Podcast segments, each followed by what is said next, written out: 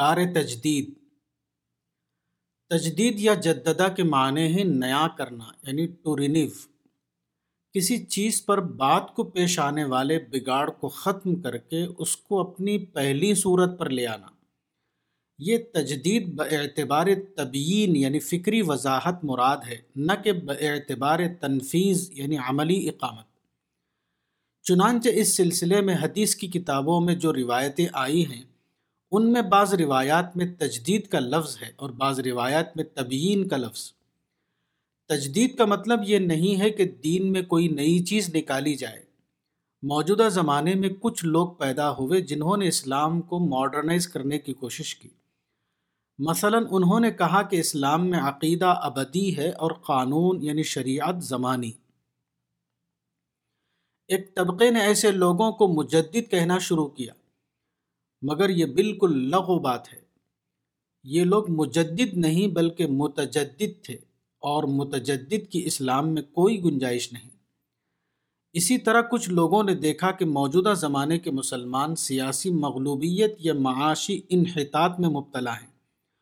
انہوں نے قوم کو سیاسی اور معاشی اعتبار سے اٹھانے کی کوشش کی۔ ایسے لوگوں کو بھی مجدد کہا جانے لگا۔ مگر اس قسم کے ایک کام کو قومی خدمت تو کہا جا سکتا ہے، مگر اس کو تجدید کا نام نہیں دیا جا سکتا۔ اسی طرح کچھ مفکرین نے اسلام کو عالمگیر سیاسی نظام کے طور پر پیش کرنا شروع کیا۔ اس مقصد کے لیے وہ حکمرانوں سے ٹکرا گئے۔ انہوں نے مختلف ملکوں میں اپوزیشن کی سیاست جاری کر دی۔ اور اسلام کے نام پر دنیا میں ریاستی اور تمدنی انقلاب کا جھنڈا لے کر کھڑے ہو گئے۔ ایسے لوگوں کو بھی کچھ لوگ مجدد کے لفظ سے پکارتے ہیں۔ مگر یہ بھی سراسر غلط ہے۔ اس قسم کی نظریہ سازی یا سیاسی اکھیڑ پچھاڑ بھی وہ چیز نہیں جس کو حدیث میں تجدید کہا گیا ہے۔ حدیث میں جس تجدیدی عمل کا ذکر ہے، اس سے مراد یہ ہے کہ دین کی تعلیمات کو اثر نو اس کی اصل صورت میں واضح کرنا۔ دین کو انسانی ملاوٹوں سے پاک کر کے اس کو اس ابتدائی صورت میں سامنے لے آنا، جیسا کہ پیغمبر نے اس کو اپنے زمانے میں پیش کیا تھا۔ قرآن میں ہے کہ ہم نے تمہارے اوپر یاد دہانی اتاری ہے، تاکہ تم لوگوں پر اس چیز کو واضح کر دو جو ان کی طرف اتاری گئی تھی۔ وَأَنزَلْنَا إِلَيْكَ الذِّكْرَ لِتُبَيِّنَ لِلنَّاسِ مَا نُزِّلَ إِلَيْهِمْ سورہ النحل آیت چوالیس۔ ذکر منزل کی اسی تبیین نو کا نام تجدید ہے۔ یہاں تجدید سے متعلق کچھ حدیثیں نقل کی جاتی ہیں۔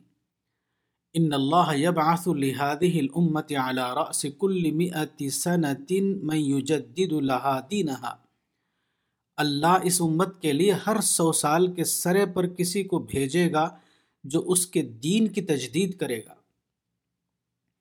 ان اللہ يبعث لهذه الامت على راس كل مئه سنه من يجدد لها امر دینها اللہ اس امت کے لیے ہر سو سال کے سرے پر کسی کو بھیجے گا جو اس کے معاملے کی تجدید کرے گا۔ ان اللہ يبعث على راس كل مئه سنه من يجدد لهذه الامه امر دینها اللہ ہر سو سال کے سرے پر کسی کو بھیجے گا جو اس امت کے دینی معاملے کی تجدید کرے گا۔ ان اللہ عز و جل يبعث لهذه لهذا الامه على راس كل 100 سنه رجلا يقيم لها امر دينها۔ اللہ تعالیٰ اس امت کے لیے ہر سو سال کے سرے پر ایک شخص کو بھیجے گا جو اس کے لیے اس کے دینی معاملے کو درست کرے گا۔ ان اللہ یمن على اہل دینه في راس كل 100 سنه برجل من اہل بیتی فیبین لهم امر دینهم اللہ ہر سو سال کے سرے پر اپنے دین کے لوگوں پر میرے اہل بیت کے ایک آدمی کے ذریعے احسان کرے گا۔ وہ ان کے لیے ان کے دین کے معاملے کو بیان کرے گا۔ دعوت الحق الربات ربیع الاول، چودہ سو پانچ ہجری۔ تجدید دین کی روایت الفاظ کے معمولی فرق کے ساتھ جس طرح حدیث کی کتابوں میں آئی ہے، اس کو ہم نے اوپر نقل کر دیا ہے۔ ان کو ملا کر دیکھنے سے اندازہ ہوتا ہے کہ تجدید دراصل تبیین کے ہم معنی ہے تجدید دین سے مراد ہے دین کو خالص صورت میں بیان کر دینا۔ چونکہ اس دین کو قیامت تک کے لیے باقی رہنا ہے، اس لیے اللہ تعالیٰ نے یہ اہتمام فرمایا کہ ہر صدی میں کم از کم ایک ایسا شخص پیدا ہوتا رہے جو لوگوں کے سامنے دین کو اس کی صحیح اور بے آمیز صورت میں بیان کر دے۔ وہ حق کو ناحق سے جدا کر دے تاکہ جس کو پانے کی طلب ہے وہ پالے اور جس کو پانے کی طلب نہیں ہے اس کا غیر طالب ہونا ثابت ہو جائے۔ دین کا نام کبھی دنیا سے ختم نہیں ہوتا۔ جو چیز دنیا سے ختم ہوتی ہے وہ رسول اللہ صلی اللہ علیہ وسلم کی سچی سنت ہے۔ ایک روایت کے مطابق رسول اللہ صلی اللہ علیہ وسلم نے فرمایا، من تمسک بسنتی عند فساد امتی فلاح اجرم ات شہید۔ الحدیث میری امت میں بگاڑ کے وقت جس نے میری سنت کو پکڑا، اس کے لیے سو شہیدوں کا ثواب ہے۔ اسلام کی راہ میں لڑ کر اپنی جان دے دینا ایک ایسا عمل ہے جس کا اللہ تعالیٰ کے یہاں بڑا انعام ہے۔ مگر بگاڑ کے زمانے میں اپنے آپ کو سچے دین پر قائم کرنے کا اجر اس سے سو گنا زیادہ بتایا گیا ہے۔ اس کی وجہ یہ ہے کہ اول ذکر اپنے آپ کو ایک دن قربان کرتا ہے۔ جبکہ ثانی ذکر کو ہر روز اپنے آپ کو قربان کرنا پڑتا ہے۔ امت کے اندر جب بگاڑ آتا ہے تو اس وقت یہ حال ہو جاتا ہے کہ ایک بگڑے ہوئے مذہب کا نام دین بن جاتا ہے۔ سارے دینی ادارے، تمام دینی اعزازات اسی بگڑے ہوئے مذہب سے وابستہ ہو جاتے ہیں۔ دین کے تمام شعبوں میں ایسے لوگ قبضہ پا لیتے ہیں جو دین کو تجارت بنا چکے ہوتے ہیں۔ خواص اپنے مصالح کی بنا پر اور عوام اپنی جہالت کی بنا پر اسی بگڑے ہوئے دین کو مضبوطی سے پکڑے ہوئے ہوتے ہیں۔ ایسی حالت میں جب کوئی بندے ایسی حالت میں جب کوئی بندہ خدا کے سچے اور بے آمیز دین کو لے کر اٹھتا ہے تو سارے لوگ محسوس کرتے ہیں کہ اس شخص کا دین ان کے اپنے دین کو بے اعتبار بنا رہا ہے۔ وہ فوراً اس کے مخالف بن جاتے ہیں۔ اس کا نتیجہ یہ ہوتا ہے کہ رسول خدا والے طریقے کو پکڑنے والا آدمی خود اپنے معاشرے میں بے جگہ ہو جاتا ہے۔ وہ سب کے درمیان ایک غیر مطلوب شخص بن جاتا ہے۔ بگاڑ کے زمانے میں یہ ہوتا ہے کہ وقتی اور رسمی عملیات کو لوگ جنت کا ٹکٹ سمجھ لیتے ہیں۔ اس کے مقابلے میں سنت رسول کو پکڑنے والا آدمی حقیقی اعمال پر جنت کا مدار رکھتا ہے۔ لوگ مذہبی مناظرے اور سیاسی مجادلے کے مشغلوں کو دینی کارنامے سمجھنے لگتے ہیں۔ وہ بتاتا ہے کہ صبر اور قربانی کے طریقوں کو اختیار کرنے کا نام دین ہے۔ لوگ اپنے دنیاوی ہنگاموں کو دین کا عنوان دیے ہوئے ہوتے ہیں۔ وہ کہتا ہے کہ آخرت کے لیے جینے اور مرنے کا نام دین ہے۔ لوگ احبار و رحبان کے دین کو پکڑے ہوئے ہوتے ہیں۔ وہ کہتا ہے کہ دین وہ ہے جو خدا اور رسول سے ملا ہو۔ لوگ اپنے بزرگوں کے ارشادات و ملفوظات سے لپٹے ہوئے ہوتے ہیں۔ وہ کہتا ہے کہ قرآن و سنت والے دین کو اپنا دین بناؤ۔ لوگ قصے کہانیوں کے ذریعے اپنا ایک دینی ایڈیشن تیار کر کے اس کی تلاوت میں مشغول ہوتے ہیں۔ وہ کہتا ہے کہ اس کے بجائے محکم آیات اور ثابت شدہ سنت رسول پر اپنے دین کی بنیاد رکھو۔ لوگ اپنے طور پر مختلف قسم کی مذہبی مشگافیاں ایجاد کرتے ہیں اور اس کو دین کا قائم مقام بنا لیتے ہیں۔ وہ کہتا ہے کہ اس صاف اور سیدھے دین کو اختیار کرو جو خدا اور رسول نے بتایا ہے اور جو اصحاب رسول کے ذریعے ہم کو پہنچا ہے۔ جو شخص اس قسم کا دین بگڑے ہوئے زمانے میں لے کر اٹھے، وہ لوگوں کی نظر میں کافر و مشرق سے بھی زیادہ مبغوض ہو جاتا ہے، کیونکہ وہ ان کی دینی حیثیت کو بے بنیاد ثابت کرتا ہے۔ اس سے ان کو اپنی قیادت پر ضرب پڑتی ہوئی دکھائی دیتی ہے۔ اس سے ان کے معاشی مفادات درہم برہم ہوتے ہیں۔ اس سے ان کی گدیاں چھنتی ہوئی نظر آتی ہیں۔ اس کو ماننا اپنے آپ کو جمے ہوئے مفادات سے محروم کرنے کے ہم معنی بن جاتا ہے۔ ایسا شخص ایک طرف عوام کی عافیت کوش زندگی کے لیے تازیانہ بن جاتا ہے اور دوسری طرف خواص کو یہ محسوس ہوتا ہے کہ وہ ان کے شہ سوار اسلام ہونے کو مشتبہ بنا رہا ہے۔ یہ چیزیں اس شخص کو اتنی بے شمار قسم کی مخالفتوں اور مشکلات میں مبتلا کر دیتی ہیں کہ اس کے مقابلے میں ایک دن میدان جنگ میں لڑ کر مر جانا کوئی حقیقت نہیں رکھتا۔ ان مخالفتوں میں سب سے زیادہ شدید مخالفت ان قائدین کی طرف سے سامنے آتی ہے جو دین کے نام پر دنیاوی فائدے حاصل کیے ہوئے ہوتے ہیں۔ ان کی قیادت کا راز صحیح دین کا عالم بردار بننا نہیں ہوتا۔ وہ یہ کرتے ہیں کہ بگاڑ کے زمانے میں پائی جانے والی دینی دینی شکلوں میں اپنی جگہ بنا لیتے ہیں۔ وہ یہ کرتے ہیں کہ بگاڑ کے زمانے میں پائی جانے والی دینی شکلوں میں اپنی جگہ بنا لیتے ہیں۔ کوئی کسی ادارے کی گدی پر بیٹھ جاتا ہے۔ کوئی دینی جشنوں اور تقریبوں میں خطابت کا جوہر دکھا کر مرجع خلائق بن جاتا ہے۔ کوئی دین کو رائج الوقت پیمانوں میں ڈھال کر لوگوں کے درمیان مقبولیت حاصل کر لیتا ہے۔ کوئی گزری ہوئی مقدس شخصیتوں کا سہارا لے کر ان کے نام پر اپنا کاروبار چلا رہا ہوتا ہے۔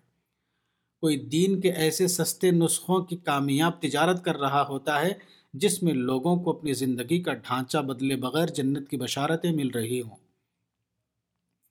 صحیح دینی دعوت کا اٹھنا اس قسم کے تمام لوگوں کے لیے چیلنج بن جاتا ہے۔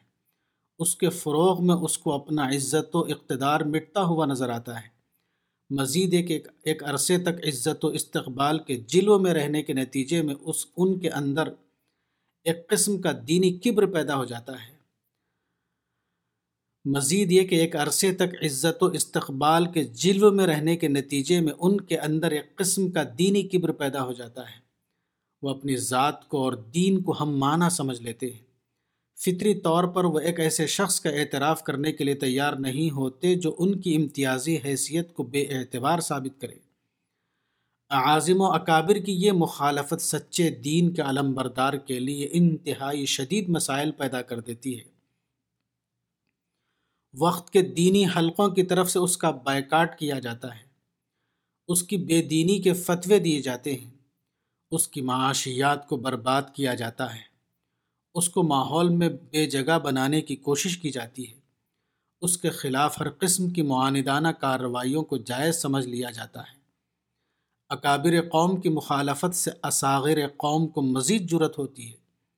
بالآخر یہاں تک نوبت پہنچتی ہے کہ اپنی قوم کے اندر رہنا اس کے لیے انگاروں کے درمیان رہنے کے ہم معنی بن جاتا ہے۔ ان حالات میں فساد امت کے وقت سنت رسول کو زندہ کرنے کے لیے اٹھنا اتنی بے پناہ مشکلات کا سبب بن جاتا ہے جو سو بار قتل ہونے کے برابر ہے اسی بنا پر آپ نے فرمایا کہ ایسے شخص کے لیے اللہ کے یہاں سو شہیدوں کا اجر ہے۔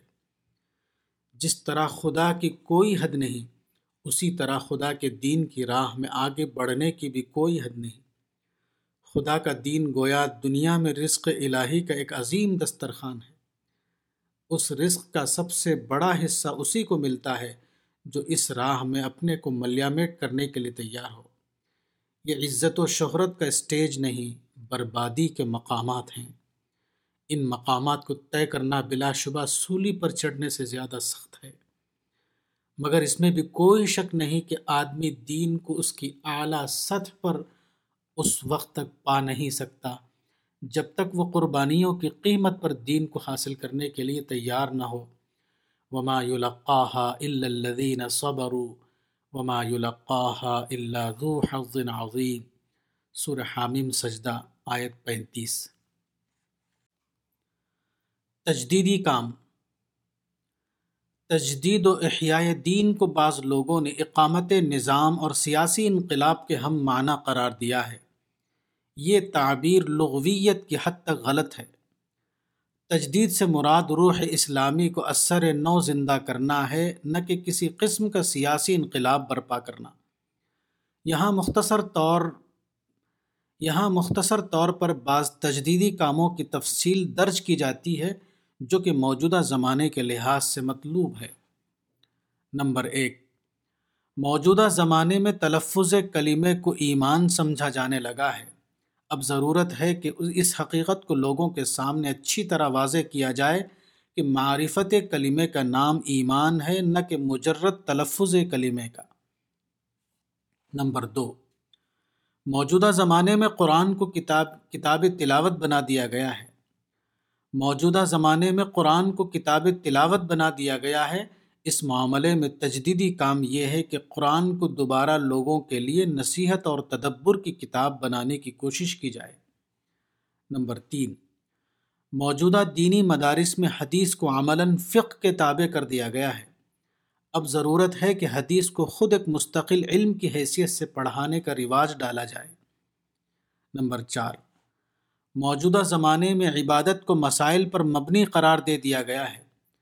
ضرورت ہے کہ دوبارہ صحیح تصور عبادت کو نمایاں کیا جائے، جس میں عبادت کو خوشو پر مبنی قرار دیا گیا ہو۔ نمبر پانچ، موجودہ زمانے میں کچھ ایسی تحریکیں اٹھی ہیں جنہوں نے اسلام کی اس طرح تعبیر کی۔ گویا اسلام کا نشانہ اجتماعی نظام ہے۔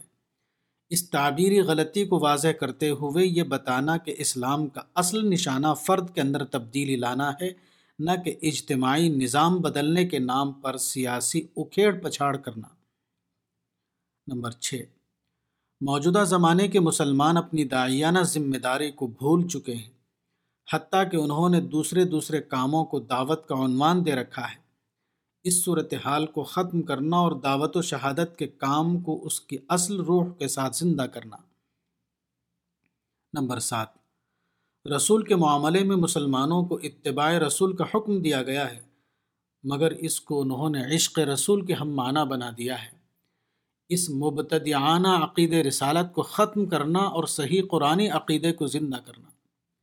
نمبر آٹھ۔ موجودہ مسلمانوں میں بہت بڑے پیمانے پر خود خدا پرستی کے نام پر اکابر پرستی رائج ہو گئی ہے۔ اس گمراہی کو ختم کر کے مسلمانوں کو سچی خدا پرستی پر قائم کرنا۔ نمبر نو۔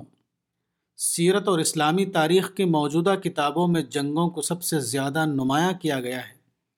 اس کے بجائے سیرت اور تاریخ پر ایسی کتابیں تیار کرنا جن میں دعوت کو نمایاں حیثیت سے بیان کیا گیا ہو۔ نمبر دس۔ موجودہ زمانے میں ایک روایتی مذہبی ڈھانچہ بن گیا ہے۔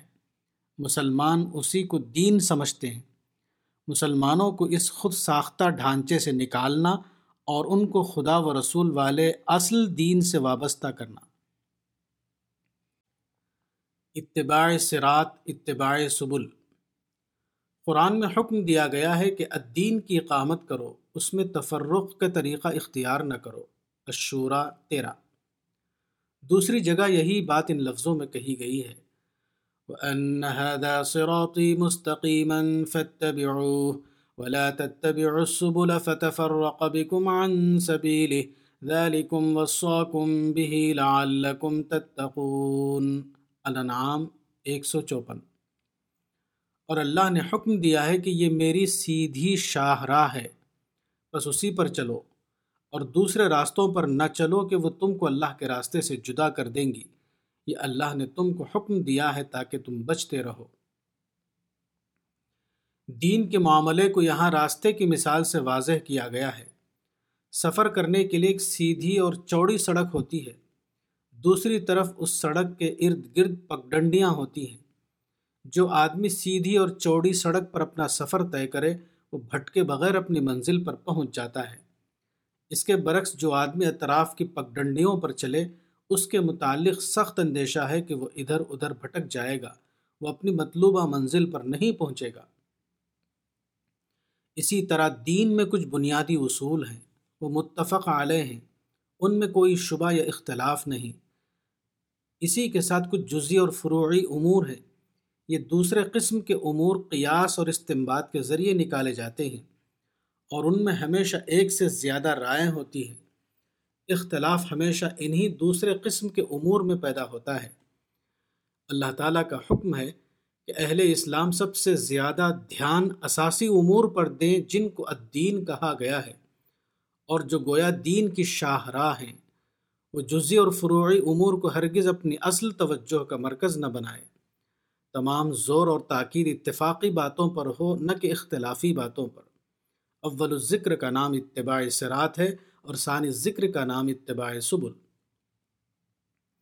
اتباع سب العین وہی چیز ہے جس کو انتقال تاکید یعنی شفٹ آف ایمفیسس کہا جاتا ہے۔ یعنی جس چیز پر حقیقتاً زور دینا چاہیے، اس کو چھوڑ کر کسی اور چیز پر زور دینے لگنا۔ جس چیز کو اصلاً قابل توجہ بنانا چاہیے، اس سے ہٹ کر کسی اور چیز کو قابل توجہ بنا لینا۔ مثلا، ایمان میں اصل اہمیت کی چیز معرفت رب ہے۔ مگر معرفت کو چھوڑ کر کلمے کے صحت تلفظ پر زور دینے لگنا، ذکر میں یاد خداوندی کے بجائے تکرار الفاظ کی بحث کرنا، نماز میں خوشو کے بجائے ظاہری آداب پر ساری گفتگو مرتکز کر دینا، دینی اعمال کو کیفیت کے بجائے کمیت کے اعتبار سے جانچنا، عقیدہ خدا کے معاملے میں تعلق باللہ کے بجائے کلامی موش گافیاں پیدا کرنا۔ رسالت کے باب میں اتباع رسول کے بجائے عشق رسول کی دھوم مچانا۔ حقیقی برائی کی اصلاح میں محنت کرنے کے بجائے کچھ شخصیتوں کو برا قرار دے کر ان کے خلاف جھنڈا اٹھانا وغیرہ۔ یہ اور اس طرح کی دوسری تمام چیزیں نامطلوب انتقال تاکید یعنی شفٹ آف ایمفیسز کے حکم میں داخل ہیں۔ پچھلی امتیں اسی قسم کی غیر متعلق بحثوں اور سرگرمیوں میں مبتلا ہو کر سرات مستقیم سے بھٹک گئیں۔ یہی اندیشہ دوبارہ امت مسلمہ کے لیے بھی ہے۔ یہی وجہ ہے کہ امت مسلمہ کو قرآن و حدیث میں بار بار آگاہ کیا گیا ہے کہ وہ اس گمراہی میں پڑھنے سے بچیں وہ دین کی اصل شاہراہ کو چھوڑ کر اس کے متفرق اور ضمنی پہلوؤں میں نہ کھو جائے، ورنہ وہ بھی اسی طرح گمراہی کا شکار ہو جائے گی جس طرح پچھلی امتیں گمراہی کا شکار ہوئی اور آخر کار خدا کی رحمت سے دور ہو گئیں۔ انتقال تاکید سے کیا خرابی پیدا ہوتی ہے؟ اس کو ایک عام مثال کے ذریعے سمجھا جا سکتا ہے۔ دو آدمی مل کر ایک دکان کھولیں۔ اب ایک شکل یہ ہے کہ وہ اپنی ساری توجہ دکان کے تجارتی پہلوؤں پر لگائیں۔ دکان کو وقت پر کھولنا، سامان کی صحیح انداز سے خریداری، گاہکوں کو مطمئن کرنے کی کوششیں۔ متعلق شعبوں سے روابط قائم کرنا، حساب کتاب کو درست کرنا وغیرہ۔ ان امور پر توجہ دینا دکانداری کے اساسی پہلوؤں پر توجہ دینا ہے۔ اور جو لوگ ان پہلوؤں پر توجہ دیں، وہ ضرور اپنی تجارت میں کامیابی حاصل کرتے ہیں۔ دوسری صورت یہ ہے کہ دونوں آدمی ان باتوں پر لامتناہی بحثیں کریں کہ دکان کی دیواروں پر پرنٹنگ کس رنگ کی ہو۔ سائن بورڈ کتنا بڑا ہو۔ کون سا فرنیچر وہاں رکھا جائے، فرش کی جگہ قالین ہو یا سنگ مرمر۔ یہ تمام جزی اور فروئی باتیں ہیں۔ جو لوگ اس طرح کی باتوں پر بحث و تکرار کرنے لگیں وہ کبھی کامیاب تاجر نہیں بن سکتے۔ تجارت اور دکانداری کے معاملے میں کوئی ایسی نادانی نہیں کرے گا۔ مگر دین کے معاملے میں آج تمام لوگ اسی قسم کی نادانی میں مبتلا ہیں۔ وہ اساسی امور کو چھوڑ کر جزی امور کی دھوم مچا رہے ہیں۔ یہی وجہ ہے کہ بے شمار ہنگاموں کے باوجود موجودہ زمانے میں اب تک دین کا احیاء نہ ہو سکا۔ موجودہ زمانے میں مسلمان عام طور پر اس حکم قرآنی سے دور ہو گئے ہیں۔ موجودہ مسلمانوں کا حال یہ ہے کہ ان کے دینی مدرسوں میں جب نماز کا باب پڑھا جاتا ہے، تو نماز کے خوشو و خضو پر کوئی خاص کلام نہیں کیا جاتا۔ البتہ نماز کے فقی مسائل پر پورے تعلیمی سال کے دوران بحثیں جاری رہتی ہیں۔ مسلمانوں کے اجتماعات ہوتے ہیں تو ان میں مسلمانوں کی داخلی کمزوریوں پر انہیں متنوع نہیں کیا جاتا۔ البتہ دوسری قوموں کے ظلم اور سازشی سازش کا انکشاف کر کے ان پر دھواں دار تقریریں ہوتی ہیں۔ مسلم ملکوں میں اصلاح فرد اور اصلاح معاشرے کو کوئی حقیقت مسلم ملکوں میں اصلاح فرد اور اصلاح معاشرے کی کوئی حقیقی مہم جاری نہیں کی جاتی۔ البتہ انقلاب حکومت کے نام پر ہر چھوٹا بڑا لیڈر سیاسی مجاہد بنا ہوا نظر آتا ہے۔ یہ تمام صورتیں راستے سے بھٹکنے کی صورتیں ہیں۔ یہ اتباع سرات کو چھوڑ کر اتباع سبل کے طریقے پر دوڑنا ہے۔ اور جو لوگ ایسا کریں، ان کے لیے خدا کی کتاب کا فیصلہ ہے کہ وہ ہمیشہ غیر متعلق راہوں میں بھٹکتے رہیں گے۔ وہ کبھی منزل مقصود تک نہیں پہنچیں گے۔ ایک شخص خالص ذہن ہو کر قرآن کو پڑھے اور یہ دیکھے کہ وہ اسلام کیا ہے جس کو قرآن میں پیش کیا گیا ہے۔ دوسری طرف وہ اس اس اسلام کا مشاہدہ کرے جو موجودہ مسلمانوں میں رائج ہے۔ تو وہ دونوں کے درمیان زبردست فرق پائے گا۔ حتیٰ کہ وہ یہ رائے قائم کرنے پر مجبور ہوگا کہ موجودہ زمانے کے مسلمان آئین اسی بگاڑ میں مبتلا ہو چکے ہیں جس کی نشاندہی قرآن کی مذکورہ آیت میں کی گئی تھی۔ قرآن کی روشنی میں دیکھا جائے تو یہ ماننا پڑتا ہے کہ آج کے مسلمان اتباع سرات پر قائم نہیں، وہ اتباع سبل میں مبتلا ہیں۔ قرآن میں جو دین ہے، اس میں سارا زور حقیقت پر دیا گیا ہے جبکہ موجودہ زمانے کے مسلمانوں کے یہاں سارا زور مظاہر پر دیا جانے لگا ہے۔ قرآن میں عبادت کی بنیاد خوشو پر ہے اور مسلمانوں کے یہاں عبادت کی بنیاد مسائل پر۔ قرآن کے مطابق رسول پر ایمان کا معیار اتباع رسول ہے اور مسلمانوں کے یہاں رسول پر ایمان کا معیار عشق رسول۔ قرآن کے مطابق اسلام توازوں کا عنوان ہے اور مسلمانوں کے نزدیک اسلام فخر کا عنوان۔ قرآن کے نزدیک دعوت نجات انسانی کی ناسحانہ جد و جہد ہے اور مسلمانوں کے نزدیک دعوت قومی جھگڑوں کے لیے مارا کارائی قرآن کے نزدیک آخرت کی کامیابی کا انحصار عمل صالح پر ہے۔ اور مسلمانوں کے نزدیک آخرت کی کامیابی کا انحصار کلمہ گوئی پر۔ قرآن کے نزدیک اسلامی تحریک فرد کی اصلاح کا نام ہے اور مسلمانوں کے نزدیک اسلامی تحریک حکمرانوں سے سیاسی ٹکراؤ کرنے کا۔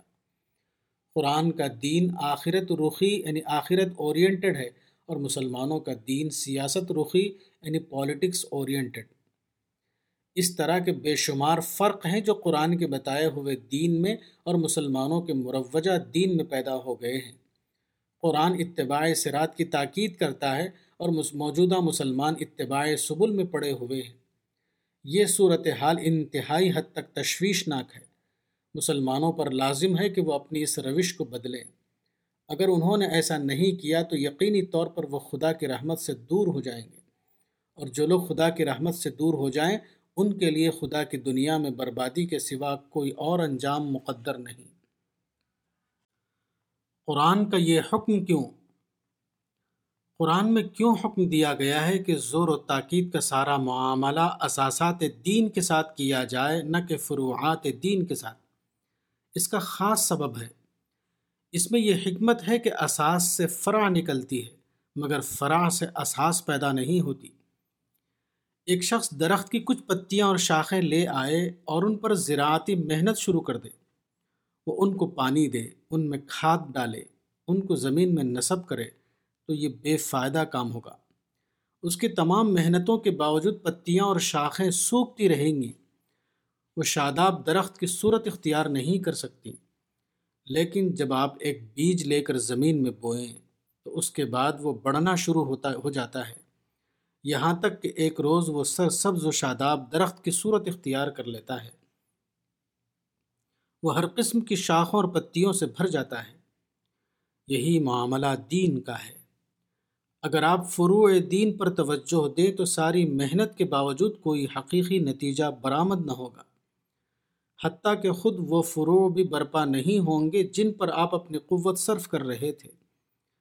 لیکن اگر آپ اساسات دین پر محنت کریں تو اس کے بعد دین کا اساسی پہلو بھی مستحکم ہوگا اور اسی کے ساتھ دین کی تمام شاخیں بھی اپنے آپ ظاہر ہوتی چلی جائیں گی۔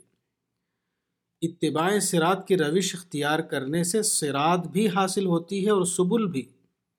مگر اتباع سبل کی روش اختیار کی جائے تو آدمی سرات کو بھی کھو دیتا ہے اور اسی کے ساتھ سبل کو بھی۔ وہ درخت سے بھی محروم رہتا ہے اور درخت کی شاخوں اور پتیوں سے بھی۔ کتاب تجدید دین، مولانا وحید الدین خان۔ تجدیدی کام۔ امت مسلمہ کے اندر آج دین کے نام پر بے شمار سرگرمیاں پائی جاتی ہیں۔ مگر یہ سرگرمیاں تقریباً سب کے سب اتباع سبل یا فروعات دین کے میدان میں جاری ہیں۔ آج سب سے بڑا تجدیدی کام یہ ہے کہ امت کو دوبارہ اساسات دین پر کھڑا کیا جائے۔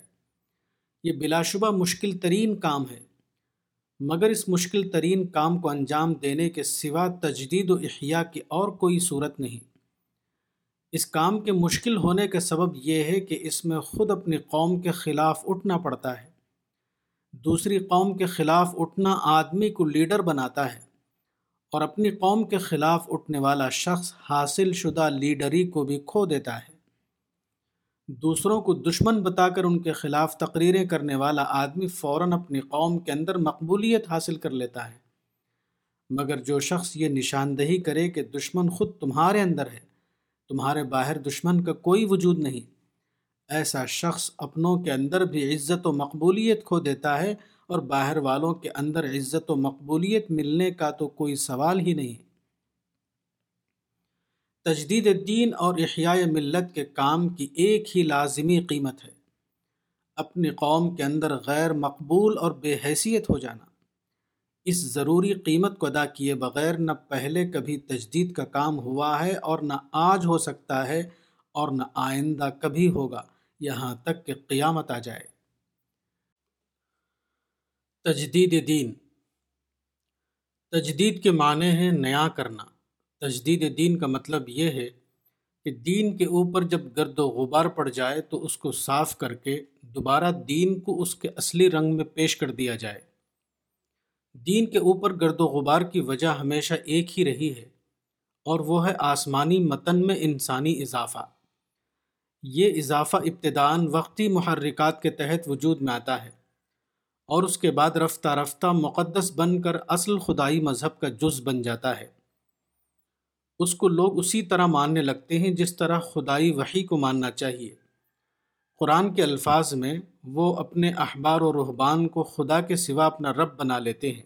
سور توبہ آیت اکتیس۔ اس اضافے کے محرکات عام طور پر دو قسم کے ہوتے ہیں۔ ایک مذہب کی حقیقت کو خارجی طور پر متعین کرنے کی کوشش یعنی ایکسٹرنلائزیشن دو، مذہب کی تعلیمات کو عقلی اصطلاحوں میں بیان کرنا یعنی ریشنلائزیشن پہلی غلطی کی ایک مثال بائبل یعنی پرانے عہد نامے کے ابتدائی ابواب ہیں جو قربانی کی انتہائی جزی تفصیلات سے بھرے ہوئے ہیں۔ یہ بے شمار آداب اور طریقے یا قرآن کے الفاظ میں اسر و اغلال سور آراف آیت ایک سو چھپن، جو موجودہ بیبل میں درج ہے۔ ان کا حقیقی موسوی شریعت سے کوئی تعلق نہ تھا۔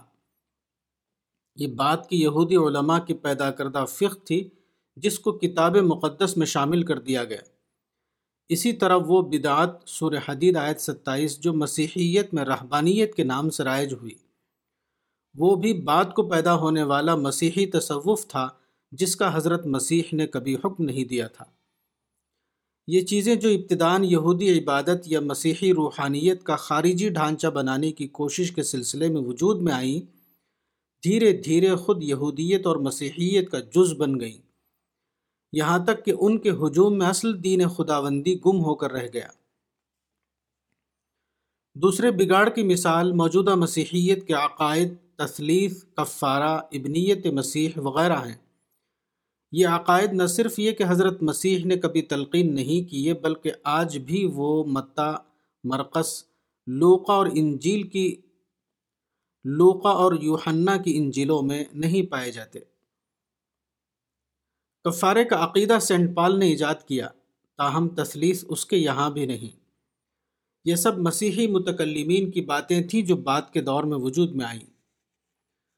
مسیحیت جب مسیحیت جب شام سے باہر نکلی تو دوسری قوموں، خاص طور پر مصریوں اور یونانیوں کو مسیحی بنانے کے خاطر مسیحی علماء نے یہ کیا کہ اپنی تعلیمات کو ان کی مانوس زبان میں بیان کرنا شروع کیا، جس کو قرآن میں مزاحات سور توبہ، آیت اکتیس کہا گیا ہے۔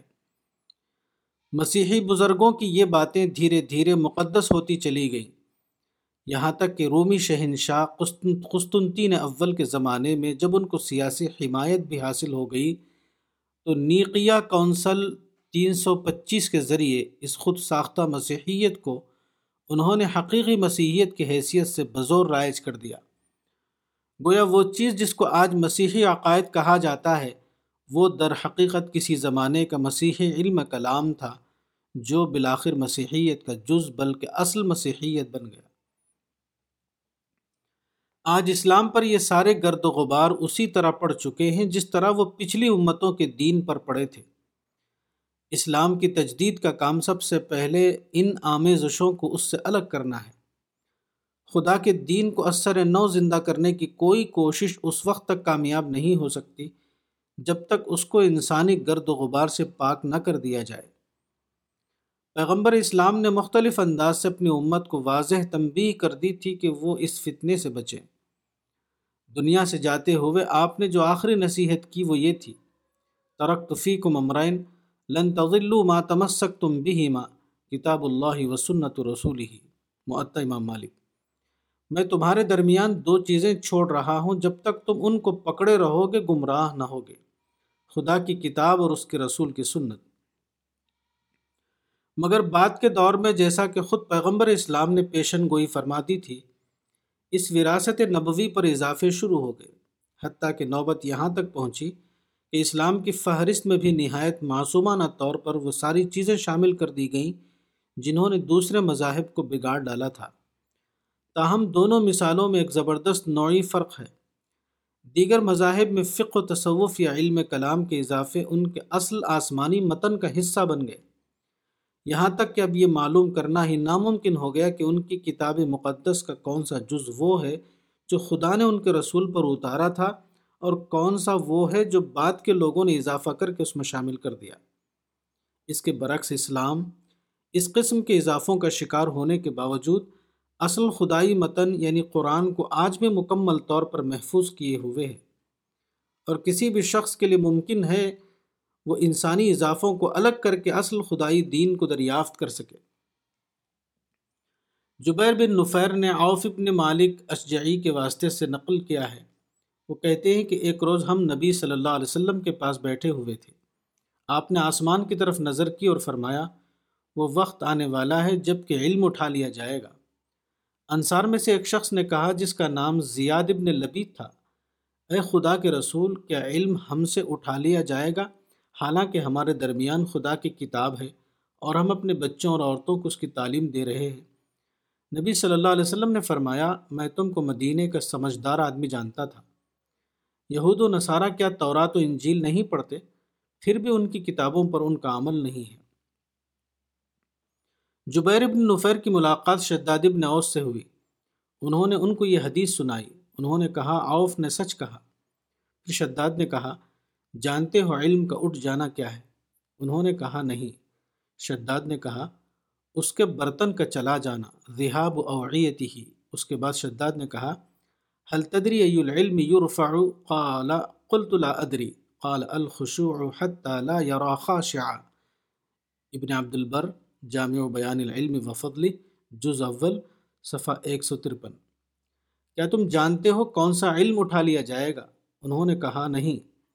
فرمایا، خوشو اٹھا لیا جائے گا، یہاں تک کہ کوئی خاشع دکھائی نہ دے گا۔ جس گروہ کے پاس خدا کی کتاب ہو، اس پر جب دینی زوال آتا ہے تو ایسا نہیں ہوتا کہ دینداری کی صورتیں مٹ جاتی یا اس کا چرچا باقی نہیں رہتا۔ ایسا تاریخ میں کبھی نہیں ہوا۔ ان کا زوال دراصل یہ ہے کہ دین ان کے یہاں قصاوت کی سطح پر باقی ہو، خوشو کی سطح پر وہ ختم ہو جائے۔ سور حدید آیت سولہ۔ خوشو والی دینداری قلب پر اتری ہوئی ہوتی ہے۔ خوشو والی دینداری قلب میں اتری ہوئی ہوتی ہے، جبکہ قصاوت والی دینداری صرف اعضاء و جوارح کو چھوتی ہے، وہ شعور کا حصہ نہیں ہوتی۔ وہ آدمی کے اندرونی وجود میں آگ نہیں لگاتی۔ حامل کتاب قوم میں یہ زوال اس وقت آتا ہے جبکہ خدا کے دین کو فن بنا دیا گیا ہو۔ فن نام ہے کسی حقیقت کو ناپ تول کی زبان میں متعین کرنے کا۔ اب چونکہ اندرونی حقیقت ناپتول کی گرفت میں نہیں آتی، وہ صرف بعض ظاہری پہلوؤں کو بیان کر سکتی ہے۔ اس لیے جب کسی قوم کے اندر اس قسم کے فنون ترقی کرتے ہیں، تو ظاہری بحثوں والے دین کے ماہرین تو ان کے یہاں خوب پیدا ہوتے ہیں۔ مگر ایسے لوگ ناپید ہو جاتے ہیں جو کیفیت والے دین سے آشنا ہوں۔ عبادت جو دل کی گھلاوٹ کا نام ہے، فقہی ناپ تول کے ایک ظاہری عمل کا نام رہ جاتی ہے۔ روحانیت جو خدا اور آخرت کے سطح پر جینے کا نام ہے، اس کے مقامات عملیاتی ورزشوں سے طے ہونے لگتے ہیں۔ دعوت دین جو دراصل بندوں کے ساتھ خیر خواہی کا اظہار ہے، وہ تقریر و تحریر، مناظرہ اور احتجاج، حتیٰ کہ ہڈ بونگ اور توڑ پھوڑ کی صورت اختیار کر لیتی ہے، وغیرہ۔ کتاب الہی کا کوئی حامل گروہ جب قصاوت کی سطح پر آ جائے تو اس کو دوبارہ خوشو کی سطح پر لانے کی تدبیر صرف یہ ہے کہ دین کو انسانی آمیزشوں سے پاک کیا جائے۔ حقیقی دینداری خدا و رسول کے بتائے ہوئے دین سے آ سکتی ہے، نہ کہ انسانوں کے وضع کیے ہوئے دین سے۔ تجدید دین ایک لفظ میں، دین کو انسانی اضافوں سے پاک کر کے اس کو ابتدائی ربانی صورت میں نمایاں کرنا ہے، تاکہ انسان براہ راست خدا سے مربوط ہو جائے تاکہ خدا اور انسان کے درمیان کوئی اور چیز حائل نہ رہے۔